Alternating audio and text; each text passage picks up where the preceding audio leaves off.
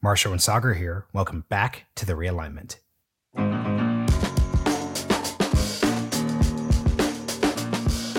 I know that a lot of people really want to do the virtuous thing and escape their filter bubble or escape their echo chamber.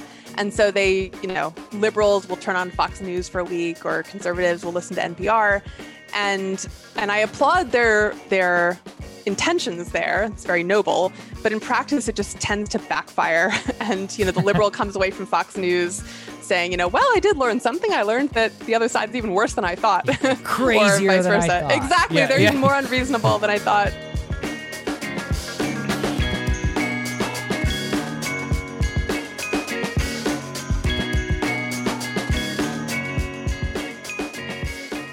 Today's episode was a very exciting one for Saagar and I. It's with Julia Galef. She is the author of a new book. It's called The Scout Mindset Why Some People See Things Clearly and Others Don't.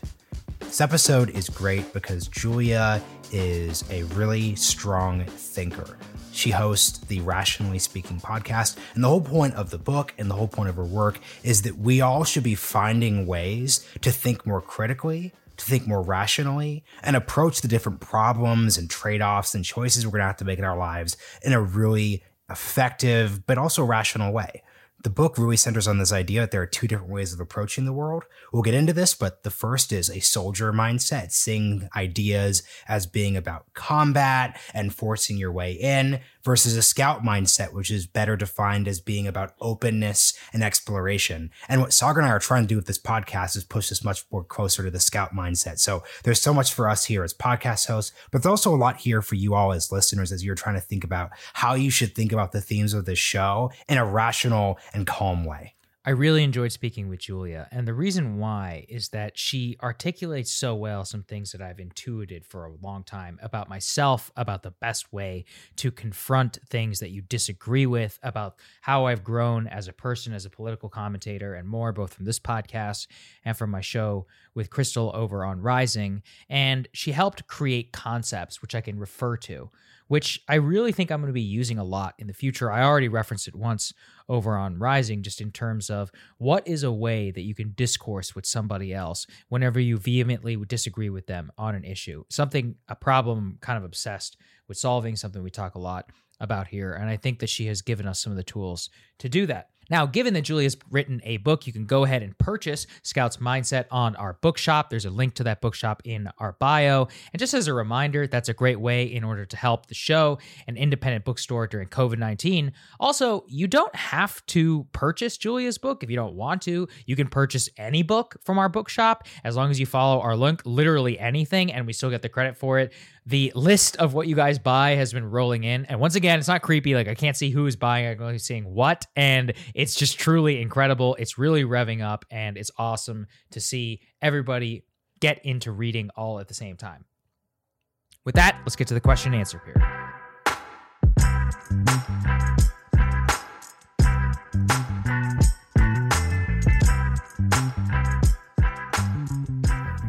Today's question is from Apple Podcasts. Remember, email us at realignmentpod at gmail.com with a question or leave us a five star review on Apple Podcast with your question in it. Today's question is from Pork Pie 95. Thank you for keeping it simple and readable. Fantastic pod. Marshall and Saagar, love your show, and I'm a huge fan of Rising as well. Given the recent media hubbub surrounding the Georgia election law, as well as the increasing prominence of cryptocurrencies and blockchain technologies, do you ever see a future where, blo- where the blockchain is used to facilitate voting, perhaps on a national scale? Something that crossed my mind recently is a sort of voter NFT, like an electronic voting token provided directly by the government to each eligible voter, which could possibly alleviate concerns surrounding voter identification, election security, as well as voter accessibility. Would love to hear your thoughts on this and whether you think we could ever move to a nationwide system of voting that is 100% electronic, given concerns about security and the variability of voting laws across the 50 states. Well, it's a nice concept, Mr. Porky Pie. Um, but look, man, we can't even have an election with controversy around mail in voting. And you're trying to bring in the blockchain and an NFT. Spare me all of the stuff about how the blockchain is actually about the provability, etc. It's not even that I disagree with you. I actually think it would be a totally rational thing to do. But knowing the way that our politics works, it's just not going to happen. What do you think, Marshall? Yeah. So points for you, Pork Pie, because I actually loved how in this question you gave a pretty strong articulation of why, if someone were setting up a voting system from scratch, they would use this system over our weird system. So, seriously, points to you. I think that's the best articulation we've seen during a question of someone articulating what their vision of the world would look like and then asking about it. But yeah, I'm going to echo Saagar. There is absolutely no way that something this different or complicated would possibly be on the table. And also, let's remember something about our governmental system. It's not just that we arbitrarily have 50 different systems. Lots of states, actually all the states by definition, run their own elections. That's in the Constitution. This isn't something that Congress or the federal government can mandate in any ways. So the system is the way it is for a very specific reason, and it's not one that's conducive to broad, sweeping changes of the sort you're describing. But once again, points for creativity. Would love to see other suggestions for voting, politics, policy, anything that people have similar to Pork Pie 95. Yeah, it's a great idea. Uh, but federalism's a bitch. What can I say? And with that, as always, a special thank you to the Lincoln Network. Let's go ahead and dive in.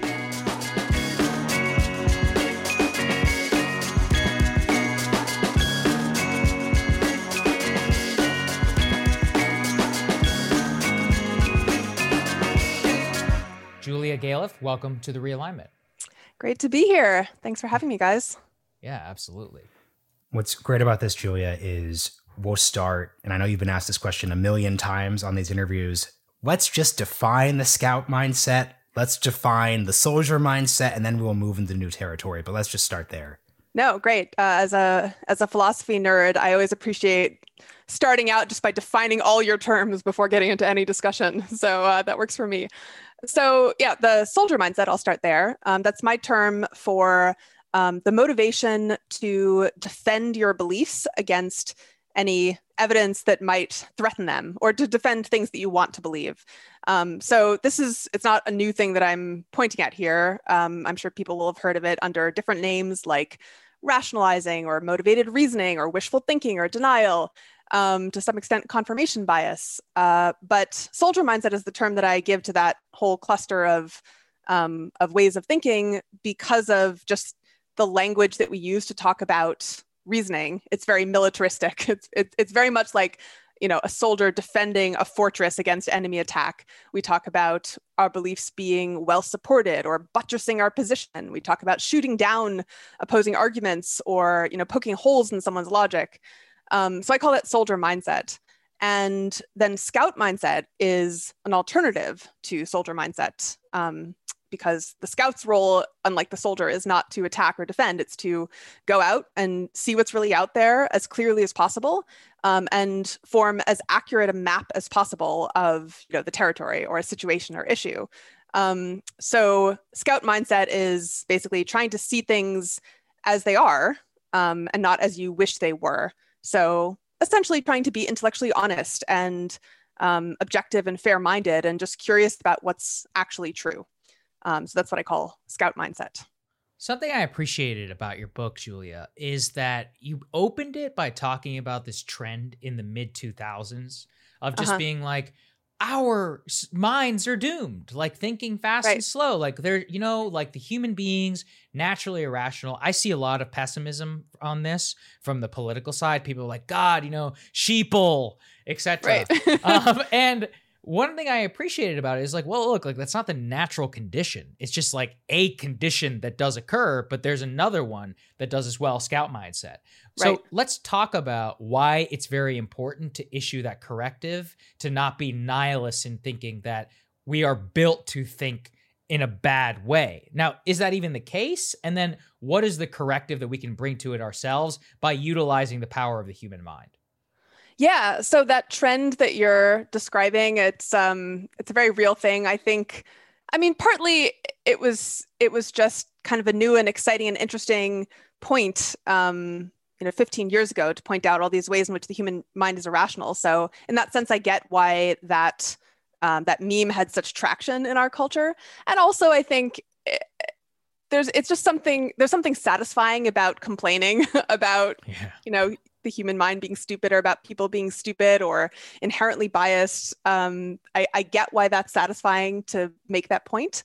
Um, i just felt like there was this whole other side of the coin that was being neglected um, and, and it was a really important other side of the coin which is that we're not always in soldier mindset. We do you know sometimes do the intellectually honest thing. We do sometimes notice uh, that you know our side was acting unfairly or we do sometimes notice that we were you know being defensive or rationalizing et cetera. And so i just thought it was really important to um, to, to focus on that other side of the coin and ask uh, you know why when we succeed why do we succeed? And what can we learn from those successes those times when we do actually manage to you know see things more clearly than uh, than we otherwise would.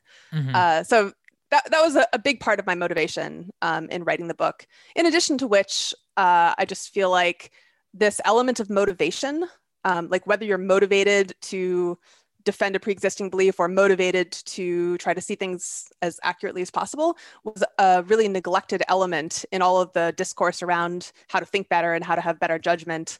Um, and that most books and articles about improving judgment tended to focus on giving people knowledge like here's a list of cognitive biases or a list of logical fallacies um, which is good and valuable and i'm not really complaining about that. It's just that you know you can use that knowledge in different ways depending on your motivation. Uh, you can use it to try to identify flaws in your own thinking and improve your way of seeing the world or you can use it you know as a cudgel with which to beat your opponents in an online argument and poke holes in all of their arguments uh, which isn't necessarily the best way to improve your own thinking. So uh, i thought it was also important to just focus on this element of motivation and less on you know having lists of biases and fallacies and I feel like I might have forgotten a big part of your question, so please just refresh my memory. No, no, you you basically nailed it. Which is I okay. wanted I wanted that corrective to like the yeah. mid 2000s because I do think it's really caught on as a meme around like oh we're just doomed people are so dumb like they just listen to what they're told or a confirmation bias it's like well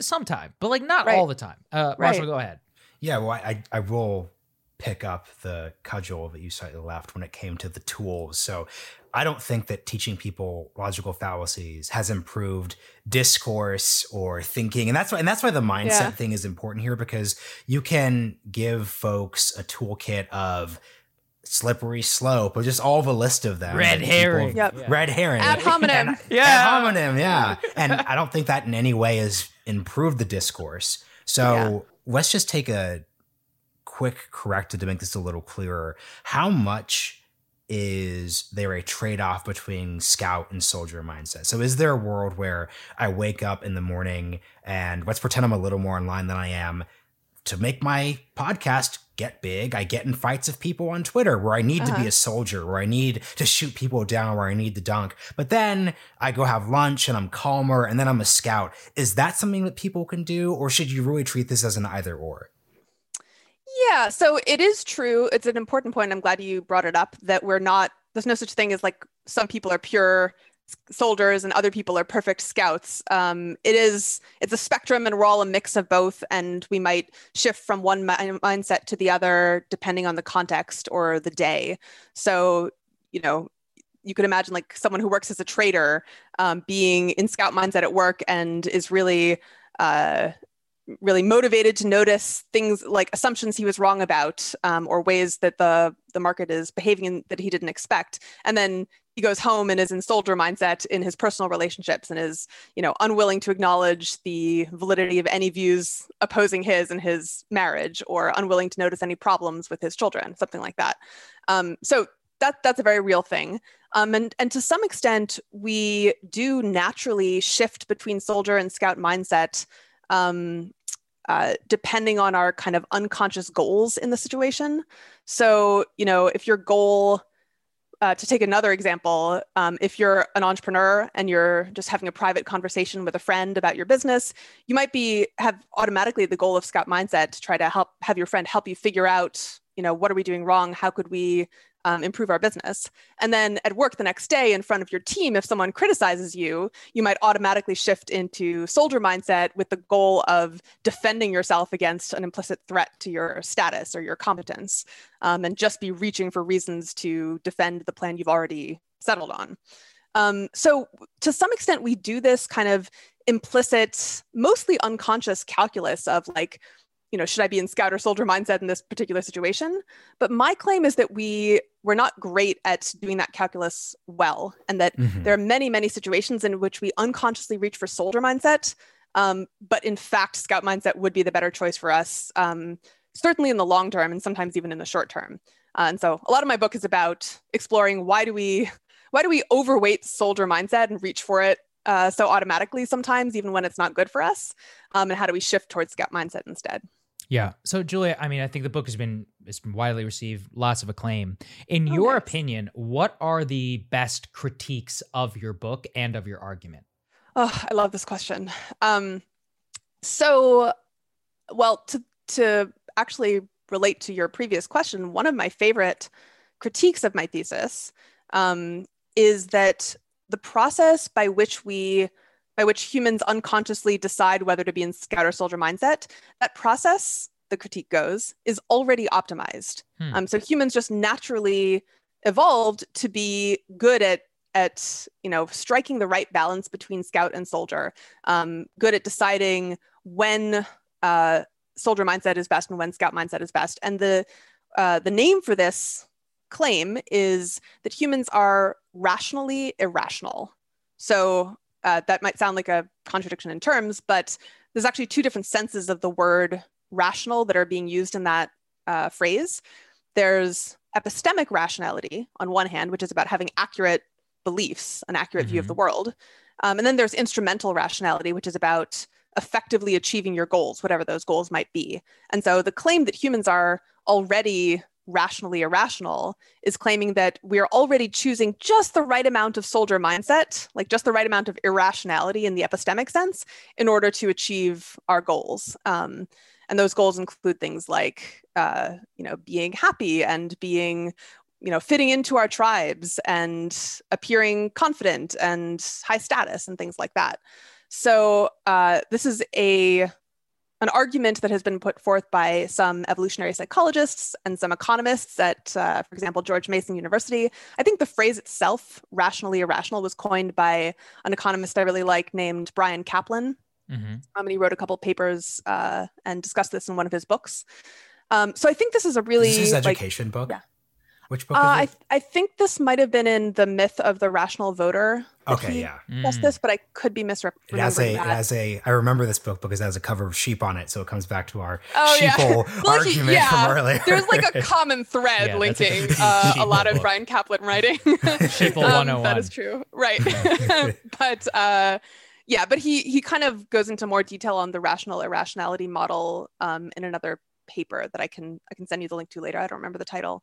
Um, so yeah, I think this is one of the more um, like subtle and sophisticated ways in which my book could be wrong. Okay. Um, because you know, if we're already rationally irrational, then I I kind of have nothing to say, nothing to hmm. offer people in terms of why you should adopt the scout mindset. Like if you're already optimized, then you know I can appeal to your desire to, to have accurate beliefs just because you love truth for its own sake, but I can't if this were true, I couldn't promise you that Scout Mindset was going to make you better off than you already are by default. Um, so, you know, spoiler alert, I don't actually think the rational, uh, rational irrationality thesis is true. Um, I can talk a little bit about why. Yeah, uh, go ahead. Great, thanks. I uh, so, you know, I think there's.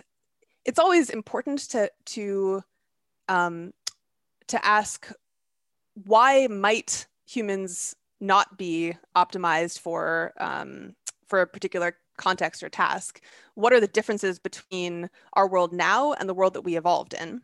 Um, and so even if you think it's true that humans were perfectly optimized for the world that we evolved in it's a very different world than the one we live in now. Um, and i think those differences uh, bear um, significantly on the scout soldier trade-off that that we implicitly make. So for example um, we have a lot more opportunities now to make choices that have the potential to seriously improve or um, destroy our lives than we did in the ancestral environment. So, you know, we can choose who to marry or whether to get married at all. We can choose whether to have children. We can choose where to invest our money or uh, what medical treatments to try, um, how to make ourselves happier, um, whether to stay in the community we grew up in or leave and find a different community that we might fit into better, um, what career to choose. I could go on forever, but the point is, we have all these choices to make. And the more choices you have to make, um, the more useful it is to have an accurate map of yourself and how the world works and how people work in general and what your options are. Um, and so that that drive to see things accurately and form as accurate a map as you can um, is something that's much more useful now than it would have been for our ancestors back in the you know tens of thousands of years right. ago when we evolved. And so you know, well, I want to bring not, something. Which yeah, I, I just want to bring up an example that came to mind when you're talking because what I love about the book is I just, when I was taking notes, there were just a lot of useful tools here and frameworks. And one of those useful frameworks was this idea of betting. And you give the example of Jeff Bezos when he started Amazon, when he had to decide, do I leave my, you know, high powered Wall Street financial firm or do I go take a risk in the internet industry in the early 90s. So it's not the same thing as starting a tech company today, obviously. And he's calculating, you know, when I'm 78, which decision am I going to regret more? Mm-hmm. You know, tech companies have a what 10% success rate. So there's all these different calculations that you're putting in, which that's where the soldier scout really sort of dynamics can come into play there in a way that I don't think quite approximates any caveman centric example you could think of there. So I think that's just the perfect example we used there.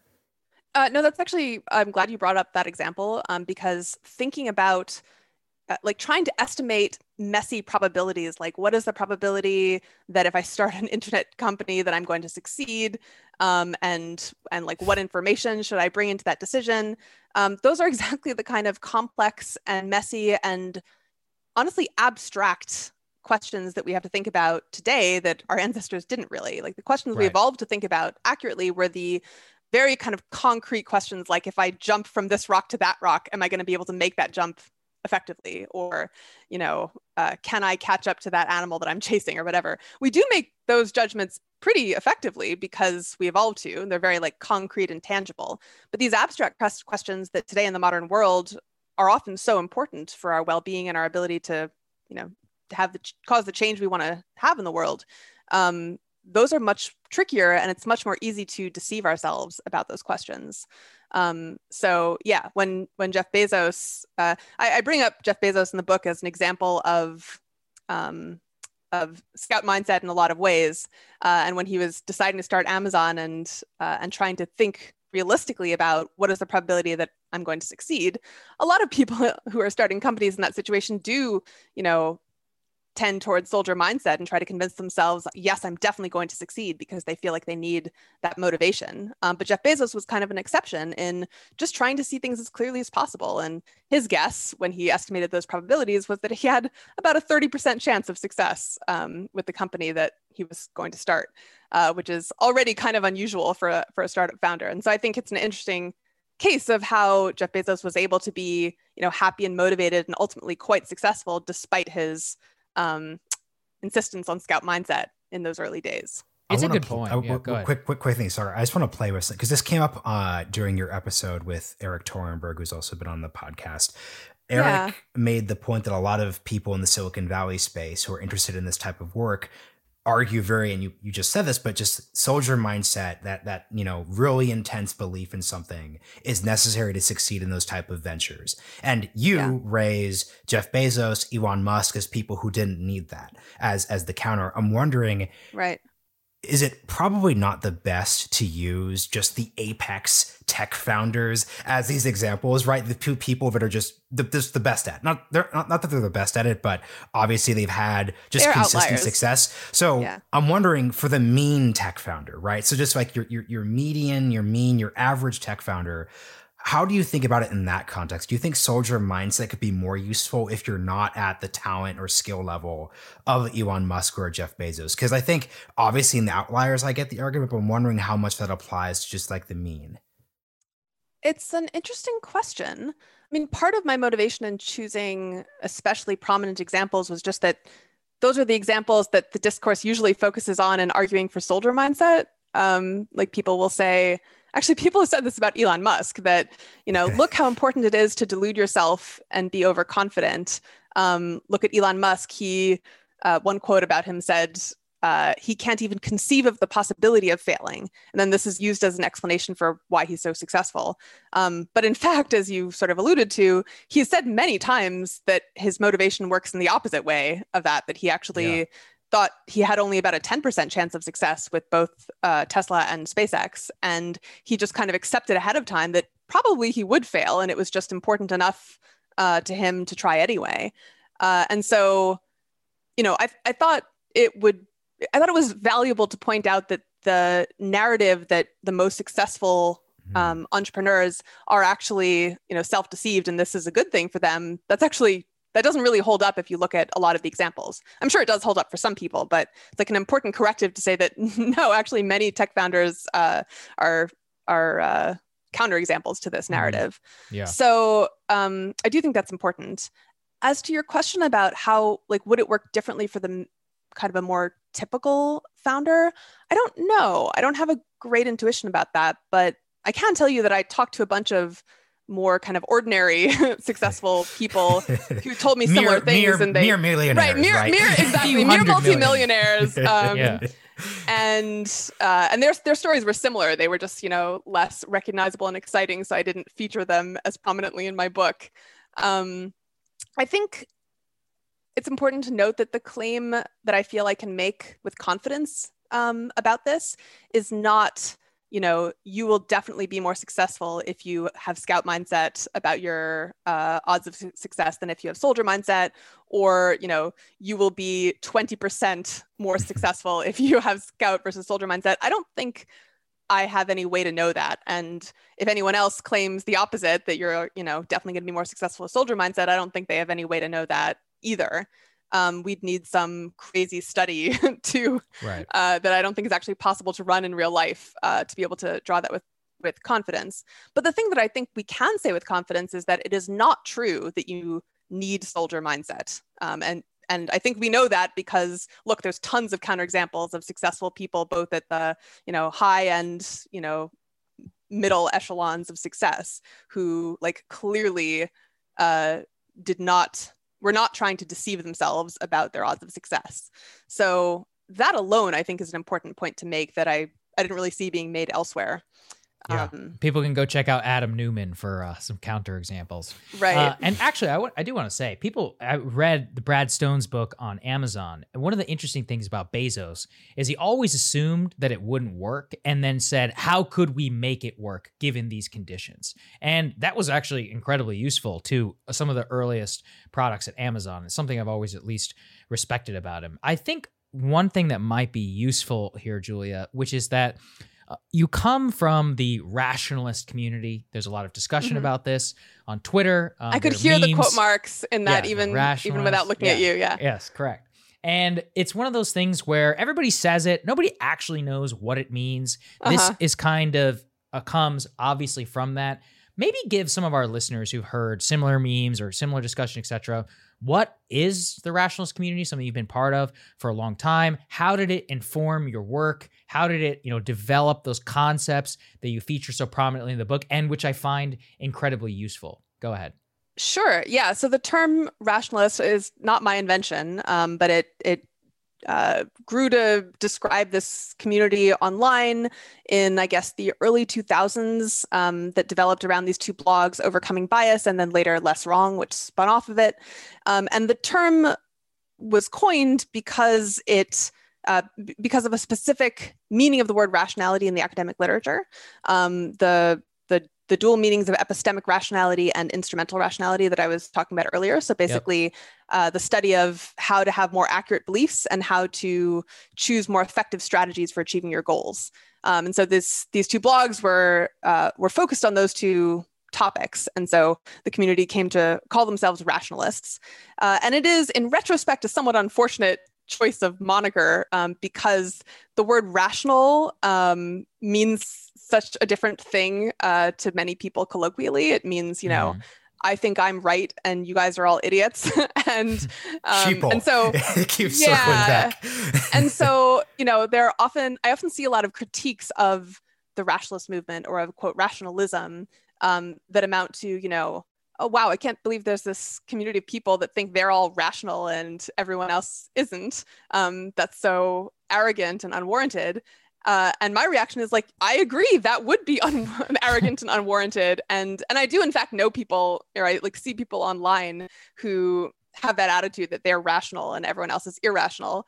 Um, and I find that super annoying. But that's not what the rationalist community is about. Um, and uh, you know, not that there aren't some arrogant people who call themselves rationalists, but uh, for the most part, like the reason that I like this community and you know I'm happy to be part of it is because there's so much focus on this kind of um, turning the lens, the critical lens on your own beliefs, um, the kind of thing that I espouse in the Scout mindset, uh, noticing the ways in which your own judgment is flawed, and you know thinking about how to correct for that, um, and you know following norms of of discourse as a community that help you achieve truth more effectively together, like you know being willing to talk about the evidence for your beliefs and being willing mm-hmm. to change your mind and um, discuss your confidence level and not just claim to have 100% confidence in everything, but have varying degrees of confidence depending on how strong you think your evidence is.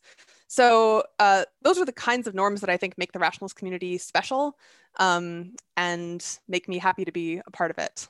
So, uh, that yeah a, a, lot of the ideas that i talk about in my book are you know you'll you'll hear echoes of those if you you know read some classic posts from LessWrong or talk to a bunch of rationalists got it you know i'm glad you brought up critiquing yourself because something we were discussing you know before the episode started is that you actually had to rewrite portions of this book right. once you discovered that the social science you're utilizing wasn't actually making the point you thought it was making or was faulty. So just talk about that process.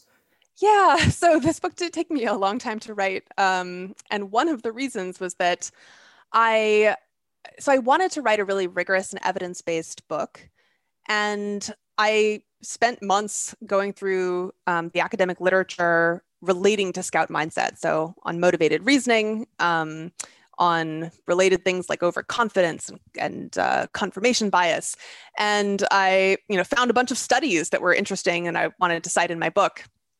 And then a turning point for me was when I found a study that purported to uh, go against my thesis. So it purported to, to claim to have found that actually soldier mindset is what makes you successful in life. Uh, and so I, I, found the study, and of course, immediately my eyes narrowed, and was I was like, let's check out their methodology section and see uh, see if it really stands up to my rigorous standards.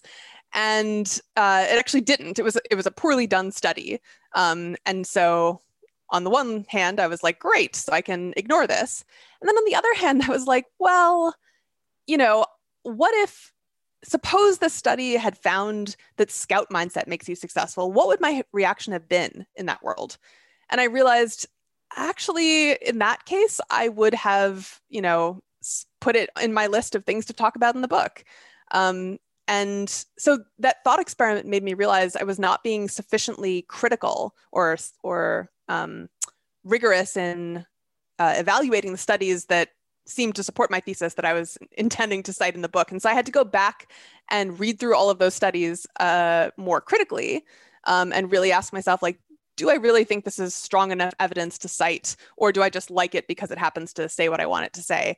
Uh, and that process ended up with me throwing out a bunch of the studies, um, honestly, most of the studies that I had set aside to cite.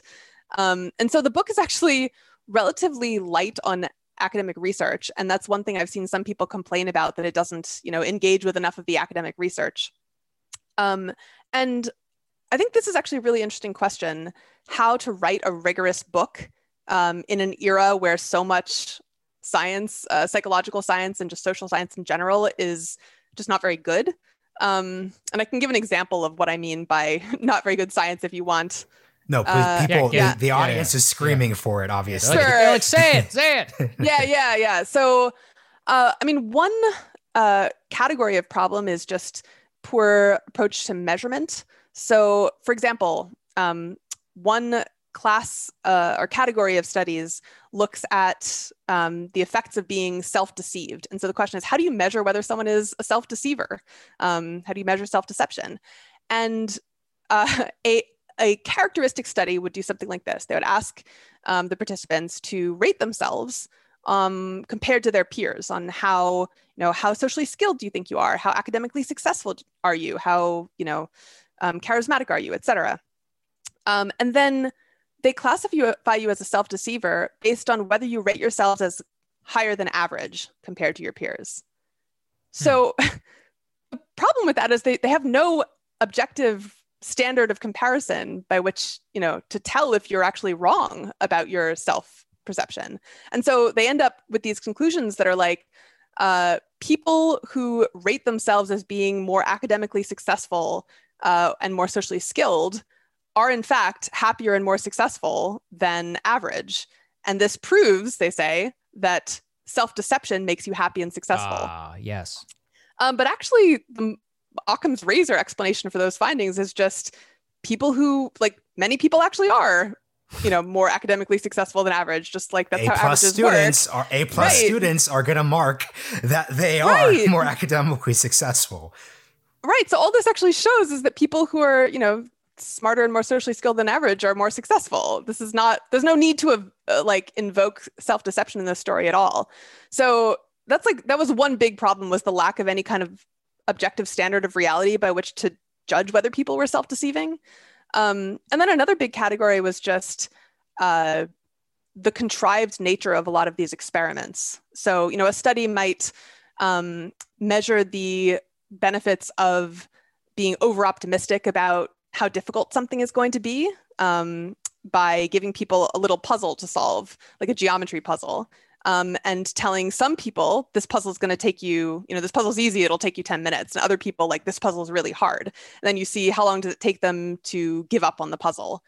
Um, and, you know, maybe this is an interesting question, but it doesn't generalize very well to real world situations like whether being overly optimistic about your chance of success as an entrepreneur is helpful to you or not. Because um, Mhm. if people like give up after five minutes on a puzzle, um, that tells us very little about whether they would give up, you know, in the the marathon of starting a company. Um, it's That's It's just- interesting. that's okay. That's actually really. So here's a here's a study I'll ask you about then. Yeah. Um, the marshmallow test just comes to mind. yeah, In terms of a, so this is um, do you- going can- say, explain. This is your space. test. Could you Yeah. you will explain this better than I can? Um, Just what the marshmallow test is and whether or not this falls into the category you're describing. Yeah. So the, in the marshmallow test, I mean, this isn't really my area of expertise, but I've read about it. Uh, you wrote a they- book, therefore we're going to appoint you the expert here. I wrote a book using the word psychology, therefore. yes. um, yeah, so they uh, set, I guess it was toddlers, young children, in a room with um, with one marshmallow, and left them alone for I don't know, ten minutes, something like that. And were, they were told if you uh, if if when we come back you haven't yet eaten the marshmallow, then we'll give you two marshmallows as a reward. And so some children couldn't help themselves and just ate the marshmallow right away, and so they didn't get the two marshmallows at the end. And other children had the self control uh, to hold off, and they got their two marshmallows as a reward. Uh, and then this question of whether the the kid successfully didn't eat the marshmallow was used as a predictor of, of success later in life. And the study claimed to find that kids who held off on eating the marshmallow, who passed the marshmallow test, were more successful at everything later in life. Uh, and I think this has been th- some significant doubt has been cast on this finding, you know, in the last 10 years. So, something that I'd love to talk with you about, which is a bit meta, is you host a podcast. It's called Rationally Speaking. And what is so cool about the podcast, I started just doing research, but then I actually just listened to some episodes because they were fun. Oh, I especially recommend your episode of Matt. Um, you have a really strong rapport with him, Matt Yglesias. But you're talking about complicated subjects, some of which are incredibly controversial. So, you know, everything from a colorblind, debating a colorblind society with Coleman Hughes, um, to immigration with Matt, um, cryptocurrencies, et cetera, et cetera, et cetera. How has hosting a podcast where you're coming as a like neutral observer and just asking fair questions, how has that revealed the ways that you are either biased or aren't thinking about things the right way or just had some really faulty assumptions. I'm just really curious mm. on like a mm. personal level, like what that process has been like. Oh, well, uh I guess I would say it's helped me, it's helped instill in me the habit of um, double checking my assumptions about what people mean. Um, because I would say at least half the time when my instinct is to um, to jump to the conclusion that someone is wrong or saying something idiotic, that they're actually just using words in a different way than I am. Um, so uh, an example might be, well, I, to take an example from conversations I've had about my book, uh, sometimes when it seems like people are disagreeing with me and and saying that you know actually you should just be optimistic all the time. Um, and and to me i think that i think they're saying that you should always you know overestimate your odds of success. Actually it turns out what they're saying is no you should just you know keep a cheerful attitude and focus on what mm-hmm. you can change instead of dwelling on what you can't change. And i agree with that. That's totally sensible yeah, that's advice. And it's not it's not what i'm arguing against. And so i you know in my life i've had a bunch of arguments with people where in retrospect we were just using the word optimistic in two different ways. And we never really bothered to try to like be precise in the conversation about what we each meant. And if we had it would have gone much better. And so as a podcast host um, I guess because I am more paranoid about you know misinterpreting someone or um, or or you know I'm so so much more focused than I would be in a normal conversation on making sure it's a good and you know congenial and productive conversation that I, I've tried much harder to ask myself like okay what might they mean by that? And if i'm at all unsure asking them to clarify. Um, and just asking those clarifying questions about you know so when you say x what do you mean by that? Do you mean like X1 or X2 or something else? Mm-hmm. Those kinds of clarifying questions have led to some of the better conversations that I've had on the podcast. And it's a, habit that I've tried to bring into my non podcast life as well. Hmm. Could you give us like specific issue areas, um, maybe from your podcast and area where this becomes really useful? Because I want to try and operationalize this as much as possible for people who are listening. Um, obviously I come at it from a more political lens, business, and more just from your discussions generally, where you think that your work has really clicked with people, or maybe you've even convinced somebody who disagreed with you. Um, yeah. So you're you're asking about um, times in which, uh, like a political or a business setting in which talking to someone about scout mindset has produced a useful change. Yeah, or just, use, or just that, using, or just, just using it. Yeah. So yeah. some of the examples, example, maybe you know your best example you think from the book of where it was really useful, um, and and how it led to a more optimal outcome. Yeah. So I use this uh, the techniques I talk about in the book. Um, I was really focused on making sure I didn't recommend things that I didn't personally find you know useful and use on a mm-hmm. regular basis. Um, and so one example is uh, an aspect of scout mindset that I struggle with a lot is admitting to myself that I might have done something wrong or um, mm-hmm. taking criticism about something that I've done. And I, I know a lot of other people struggle with this too. And so, one category of technique that I and many other people have found really helpful is just about making yourself more open to even considering the possibility that you might have been wrong or that someone's criticism of you might be justified. And the technique for being more open to it is before you ask yourself, did I do something wrong? Or like, you know, did I make a mistake?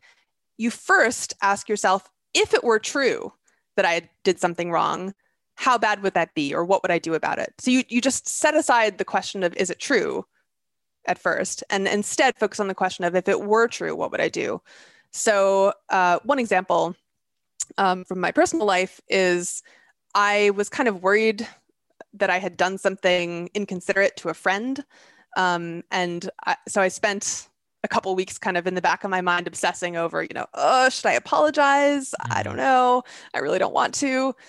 And I just kind of went in circles with myself, you know, sometimes arguing to myself, no, I didn't really do anything wrong. And other times arguing to myself, oh, I'm sure she's forgotten already. Um, and and so then I stopped and I asked myself, okay, suppose it were true that you had to apologize. How bad would that be, and what would you do?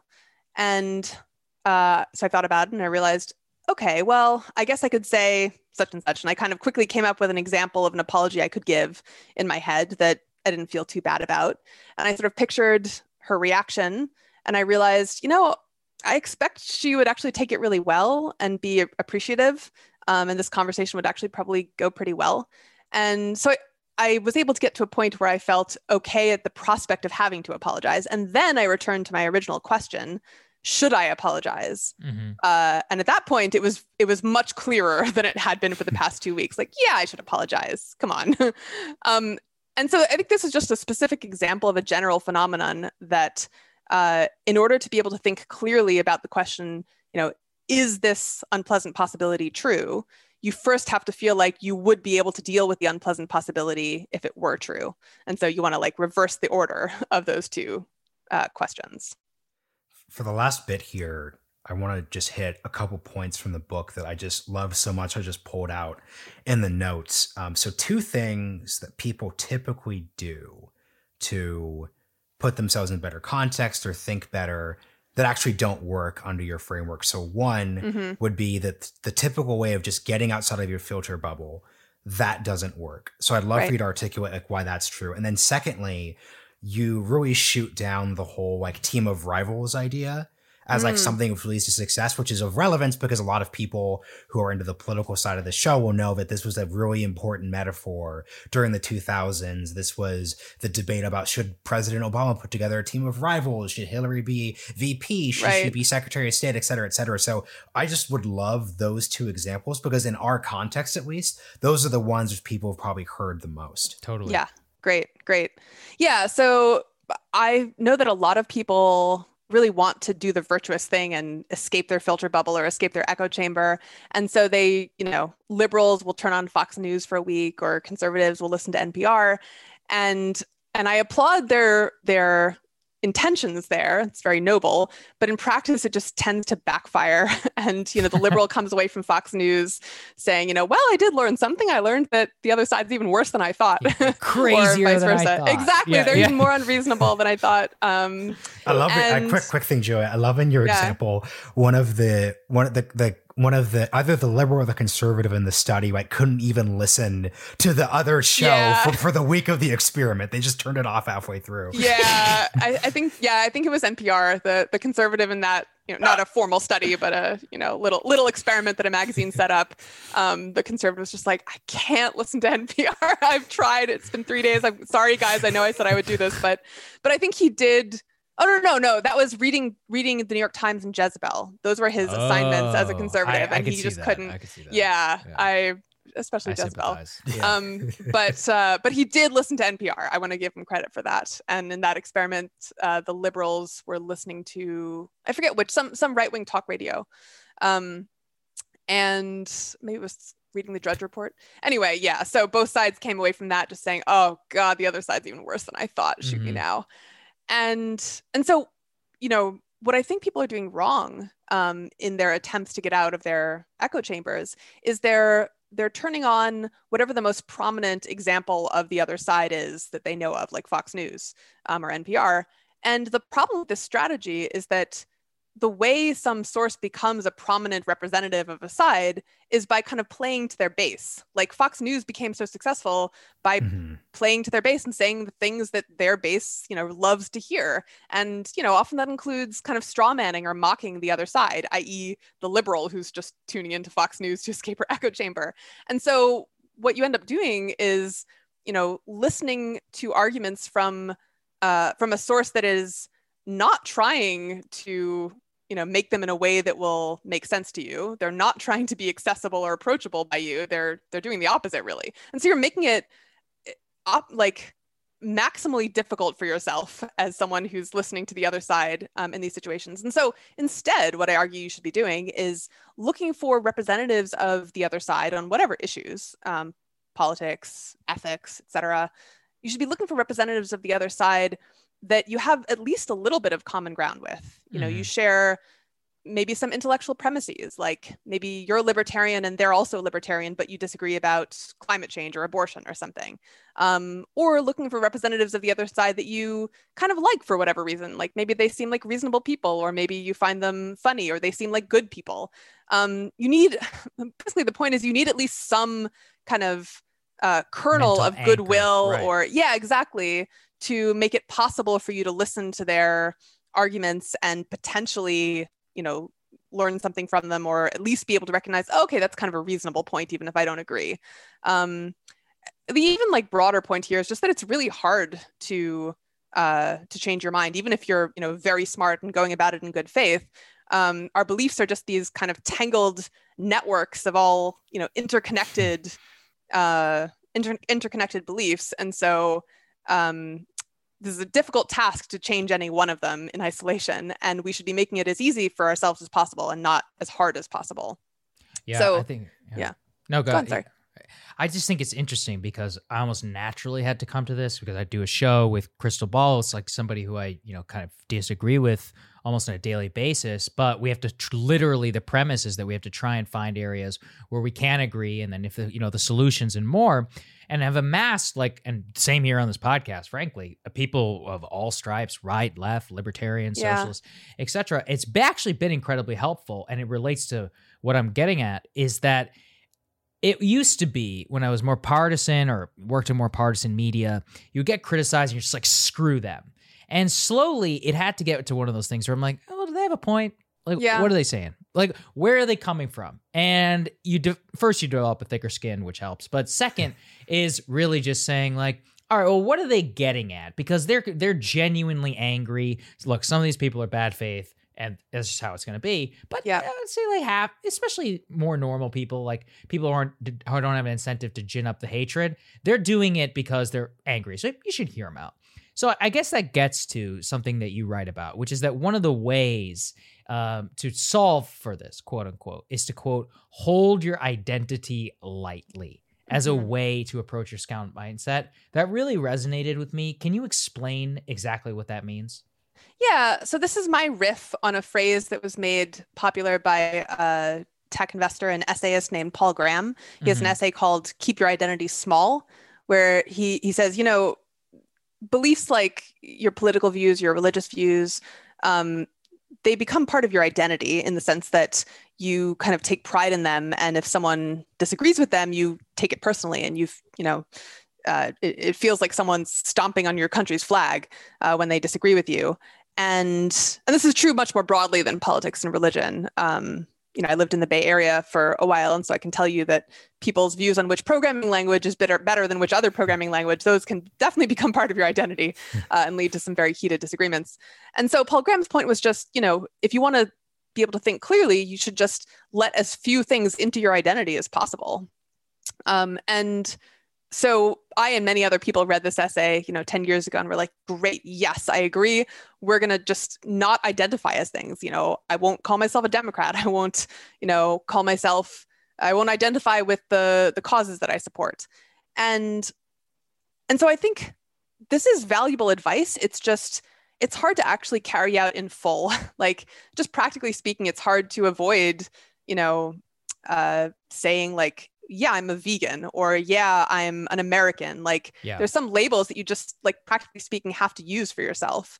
Uh, and also if there are movements that you care about and think are valuable for the world, like I personally am a big fan of the effective altruist movement, um, which is about helping the world as much as possible with reason and evidence.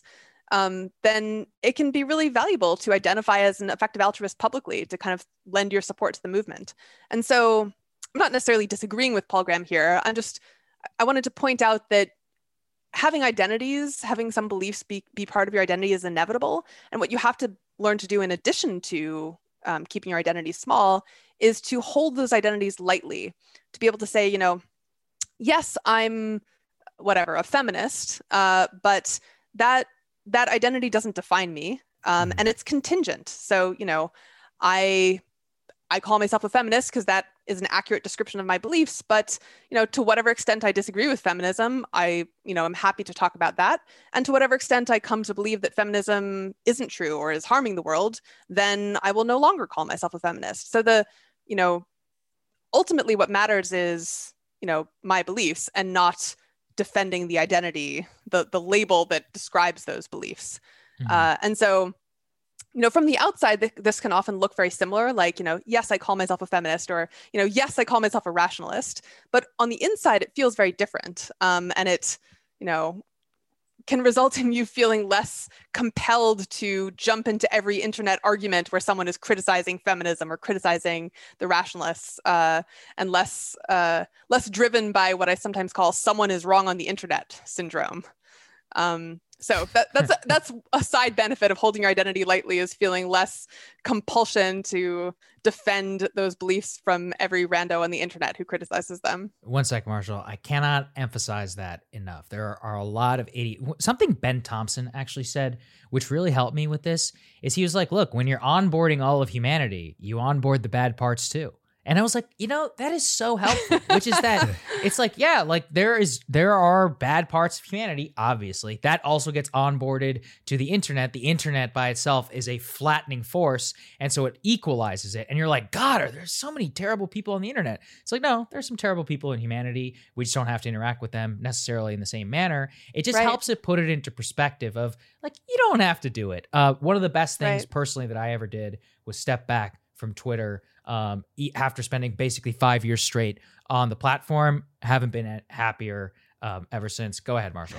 yeah, I know this is that's actually a good place to yeah. leave it with this question, which is how can folks who are trying to engage in healthy conversations think rationally, put themselves in spaces where they don't have to bring out the soldier mindset cudgel. How should they behave on the internet? Because I feel like the subtext of so much of this conversation in the book is just that all of the instincts from the algorithms to the communities to these dynamics really encourage folks to not adopt the productive healthier part of this. So what's your what's what's your advice on this right? You have you, have, you know you have like a, a lot of followers on twitter like you're, you're, podcasting. So you obviously are in these spaces and there are stakes there. So how do you think how do you think about that? Yeah i haven't yet adopted the strategy uh, of just you know burn it all and walk away. Um, i i do still engage on twitter. And you know have a, a bunch of followers on there. And and yet i for the most part, find it a really good and healthy experience, which I know doesn't match a lot of people's experience. Um, and that's in part because over time I've I've like made the conscious choice to try to cultivate mm-hmm. a good experience for myself, and also mm-hmm. one that that encourages me to be a better version of myself, like to uh, you know subscribe to newsletters and follow people on Twitter who uh, are going to inspire me to be more like a scout and not like a soldier, um, and to kind of carve out a niche for myself as someone who you know attracts the kind of people who actually want scout mindset and and don't want someone who's just going to play to, to all of their preconceptions um, and tell them what they want to hear. And so, what that does for me now as a nice side effect is that um, if I were to be more of a soldier online, I, I feel like my followers would call me out for it yeah. and and criticize me for it. Um, and you know, I care about their approval. I'm human like anyone else, and so um, expecting that you know people are going to admire me when I like live up to the values that I'm preaching, um, and that they're going to be disappointed in me if I you know straw man someone else or um, or uh, take the easy bait from trolls. Um, hmm. that does kind of help keep me in line. And uh, I'm not saying my experience is necessarily typical. Um, it's probably atypical in a bunch of ways. But the general principle I do think holds for anyone that, you know, you choose the experience that you have on social media. And if you find yourself griping about, you know, all of these people who are trolls or biased or you know just want to yell or dunk on people you could just not give those people your attention. Like you could just unfollow them and you could just you know start looking for the exceptions and following the people who are more nuanced and thoughtful and reasonable um, and just surround yourself with those people instead. And i think uh, that will a make you happier on a day-to-day basis and b um, help encourage you over time to be yeah a better version of yourself such an important point. Before we go, I wanted to just shout out there's a guy named Paul Skallas. He goes by Lindy Man. He has an excellent Substack post on this called Creating an Environment, which we'll put in the show notes. And it emphasizes that, which is that a lot of people, in my experience, they'll rack up follows by being like, oh, they said something interesting and they'll follow it. Right. And then let's say that person like turns two years later, they very rarely like take the opportunity to unfollow. Um, I highly recommend that. It actually is worth if you're going to spend and devote hours of your time and attention. Just go take it away screen time. Cultivate it. Think of but Right. would you move into a house and just like ramshackle put stuff together, or are you gonna design it in order to be comfortable? So that's just something right. I want to make sure that people Yeah. take home. Julie, this has been a great app. Oh, go, please, please. Well. I just wanted to say, Yeah. you know, I think it also helps to feel like you have. Um, th- this was another element of um, how to learn from people you disagree with uh, that I didn't mention earlier. Just feeling like you have some kind of shared goal that you're in to Mhm. some extent on the same team as people. So, you know, if you if there's people you feel like, oh, those people also care about making the world a better place, or oh, those people also are, you know, fans of of like progress and uh, or capitalism or whatever it is that you think is a really good thing um, those are people you're going to be better able to learn from and listen to uh, on Twitter. And this actually kind of gets back to Marshall's earlier question about the team of rivals that I never answered. oh, um, yeah, which is that- do. People uh, people often point to Lincoln um, and his team of rivals as this role model um, because Lincoln invited his uh, political rivals into his cabinet after he won the presidency, the people who had been uh, his competitors for the Republican nomination. Um, and so people point to that as an example of, oh, so he, you know, wanted to learn from people he disagreed with. Isn't that wonderful? And it actually didn't work out all that well. That's kind of the the dark secret of the team of rivals story. Um, these Succeeded in spite of, not Also, like- yeah, of. he, he succeeded It's not that he spite of wanted to do that. Like, just so people know, like he had to for political reasons. The Right, cabinet at the time It- was totally different. Yeah. Yeah. no, that, that's a great point. Um, it was, it's maybe a good story about his ability to, you know, stay zen in the face of, uh, like, like while carrying out. Samuel Chase. And it's like- Exactly. It's like, shut up, Samuel Chase. All right. exactly. I would, I would pay to see you reenact the, Yeah. the team of rivals fights. Um, yeah, no. So his, his these, you know, the people in his cabinet weren't, you know, brilliant people he, he thought he could learn from in spite of their disagreement. They were just political rivals who he needed to have in the cabinet for strategic reasons. And uh, three of them didn't last through his tenure. Uh, they quit either because they, you know, didn't want to be there or they didn't respect him or he fired them essentially because they were trying to usurp him um, and only one of them actually ended up you know providing some useful pushback uh, and changing some of his disagreements. So it was like a partial success. Um, but you know the problem there if if you're looking at it in terms of learning from people you disagree with the problem is that the political rivals were never people who felt like they were on the same team as lincoln. They were his Mhm. rivals. They were trying Yeah. to defeat him.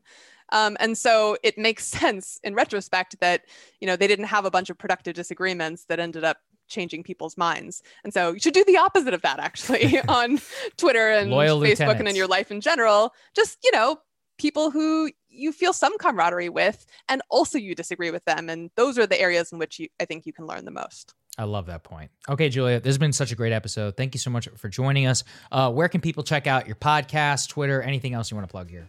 Yes, I'm Julia Galef on Twitter.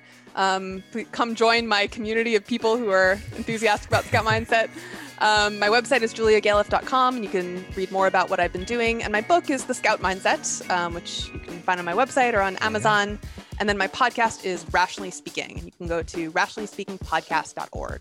Love it. All right, we'll have that avail- that book available on our bookshop as well, and whenever I tweet out this episode. Thanks, Julia. We'll see you later. My Thanks, pleasure. Julia. It's been fun, guys. Thank you.